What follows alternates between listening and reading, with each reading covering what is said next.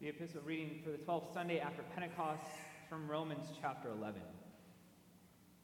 I ask then, has God rejected his people? By no means. For I myself am an Israelite, a descendant of Abraham, a member of the tribe of Benjamin. God has not rejected his people whom he foreknew. Now I am speaking to you Gentiles, inasmuch then as I am an apostle to the Gentiles. I magnify my ministry in order somehow to make my fellow Jews jealous and thus save some of them. For if their rejection means the reconciliation of the world, what will their acceptance mean but life from the dead?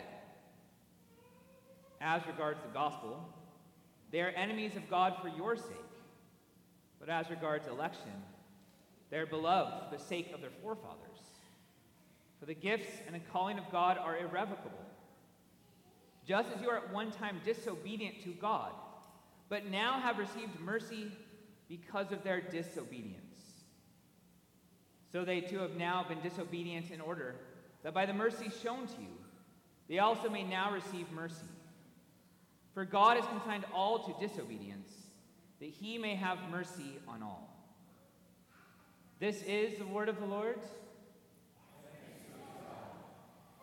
The Holy Gospel according to St. Matthew, the 15th chapter. Jesus went away from there and withdrew to the district of Tyre and Sidon. And behold, a Canaanite woman from that region came out and was crying, Have mercy on me, O Lord, son of David. My daughter is severely oppressed by a demon. But he did not answer her a word. And his disciples came and begged him, saying, Send her away, for she is crying out after us. He answered, I was sent only to the lost sheep of the house of Israel. But she came and knelt before him, saying, Lord, help me.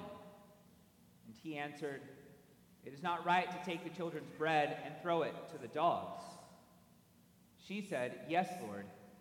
Yet even the dogs eat the crumbs that fall from their master's table. Then Jesus answered her, O woman, great is your faith. Be it done for you as you desire. And her daughter was healed instantly. This is the gospel of the Lord. We now of our Lord Jesus. Amen. You may be seated. Again, greetings to all. I'm glad to be back from my little vacation this past week or so.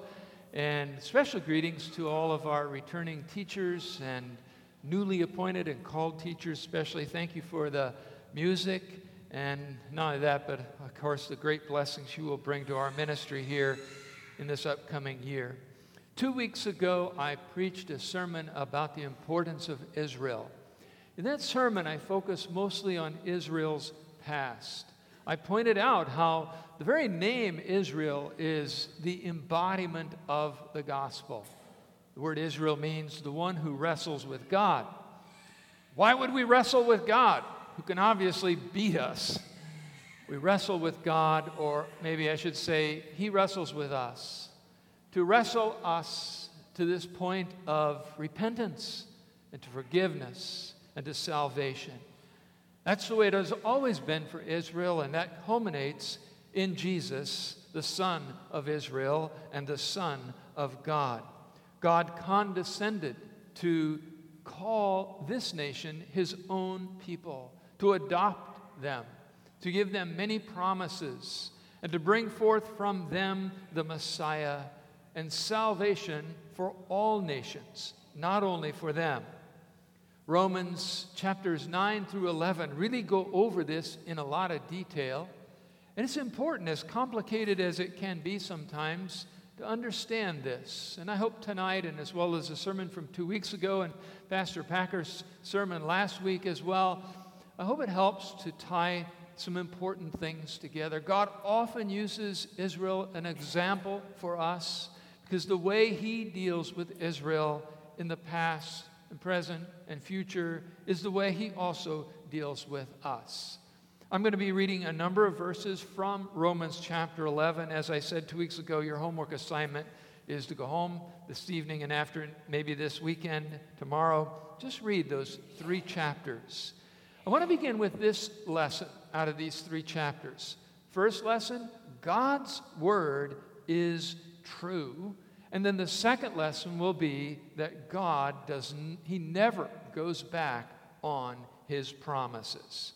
Let me give you three reasons to believe that God's word is true. One is what I would call a prophetic truth, a prophetic testimony.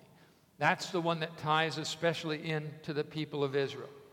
Another one, I won't spend much time on this, would be the archaeological testimony of the truth of God's Word.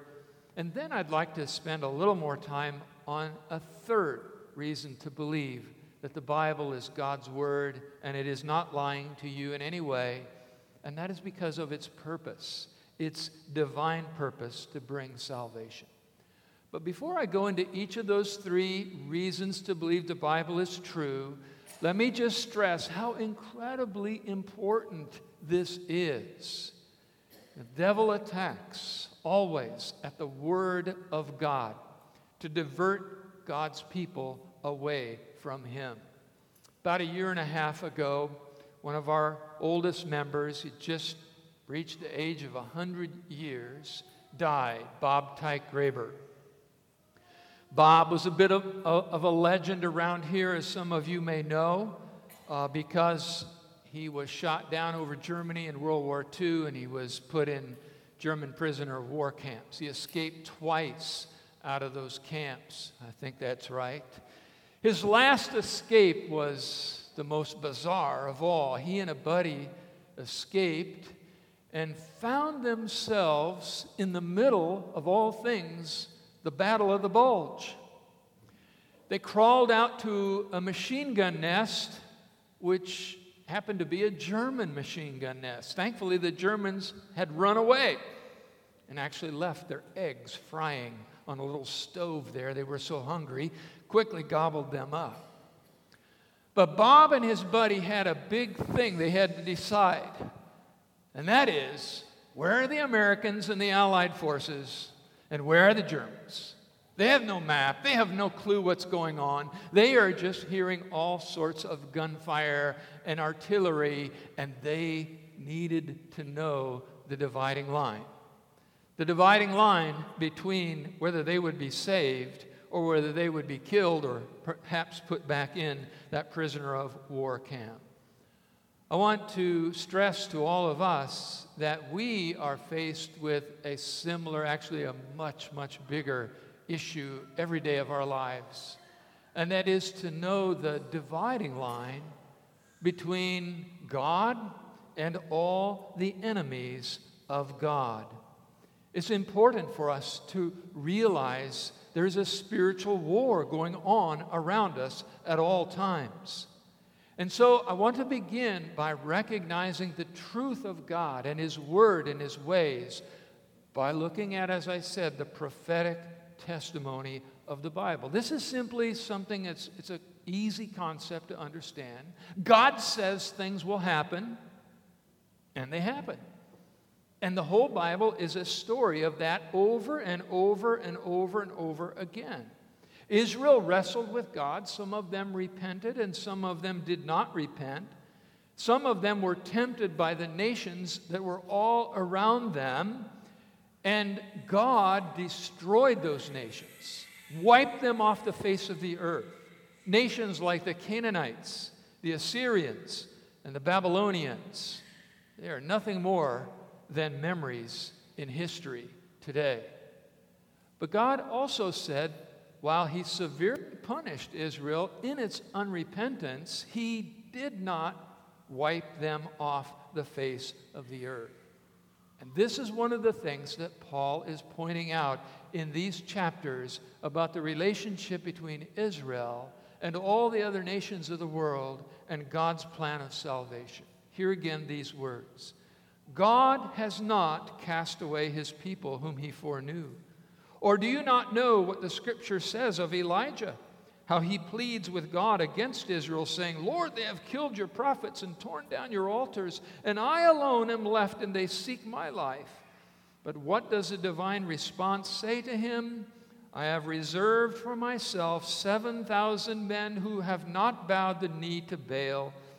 Even so, then, at this present time, there is a remnant according to the election of grace. God keeps his promises to his people and the prophetic reality and testimony is important for us to see. And that's where Paul begins. We believe that, it's the truth.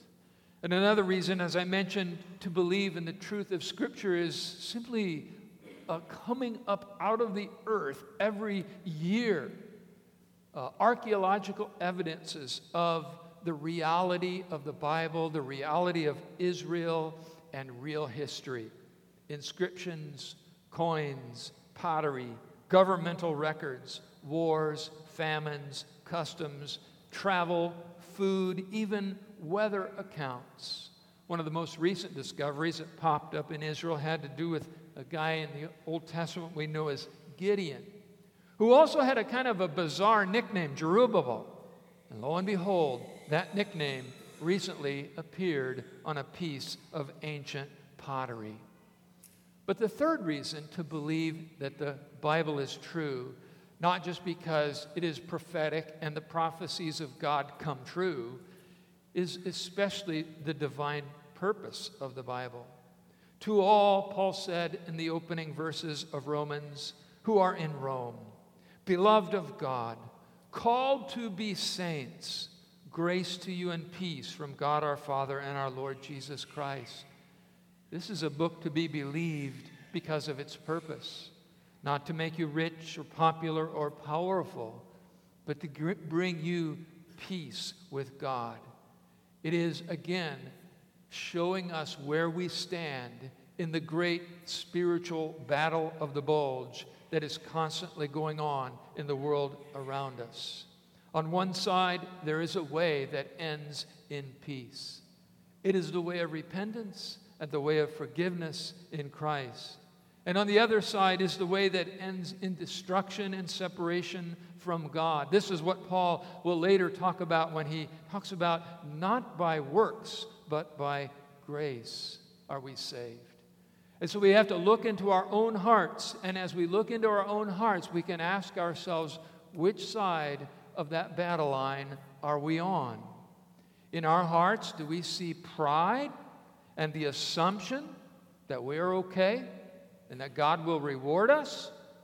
Or when we look in our hearts, do we see sin, repentance, and the need, and above all, the desire for forgiveness? This is the whole purpose of the Bible, and this is the only book that I know of on the face of this earth that addresses this great question and this great war and leads you to the way of victory and salvation in Christ. And so I urge everyone who hears me to believe it and to trust in it. Now, the other thing about this relationship between Israel and all the rest of the nations, as I alluded to it already before, is that God always keeps his promises. And so this is what Paul says about Israel. Romans chapter 11, beginning at verse 26. And so all Israel will be saved, as it is written. Now he's quoting a prophet, prophet Isaiah chapter 59. The deliverer will come out of Zion. That's another name for Israel. The deliverer will come out of Zion, and he will turn. What's his purpose? He will turn ungodliness from Jacob, another name for Israel. For this is my covenant with them when I take away their sins. See, this is God's whole point in the Bible, is to take away our sins, to take us away from the slavery of the devil, and to give us freedom in grace and life in the Spirit. Concerning the gospel, Paul says, about unrepentant Israel. They are enemies for your sake. But concerning the election, they are beloved for the sake of the fathers. For the gifts and the calling of God are irrevocable. The deliverer that Isaiah speaks of is Jesus, the one who lived, the one who died and rose again to take away ungodliness, not only for Jacob and Israel, but for all the nations, through the forgiveness of sins. As I mentioned, I just got back from a vacation to Colorado, and there were many wonderful things about that vac- vacation a lot of hiking, a lot of mountains. Um, even got to see a bear this time. He was about 200 yards away and moving in the opposite direction, so that was good.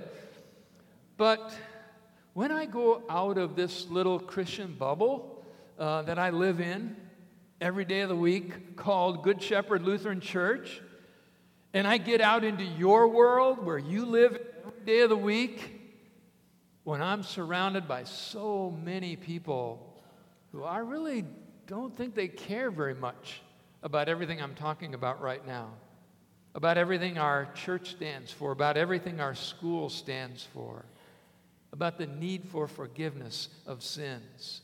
My heart, like Paul's heart, breaks. Paul said he was sorrowful for his countrymen and I would say the same thing as well.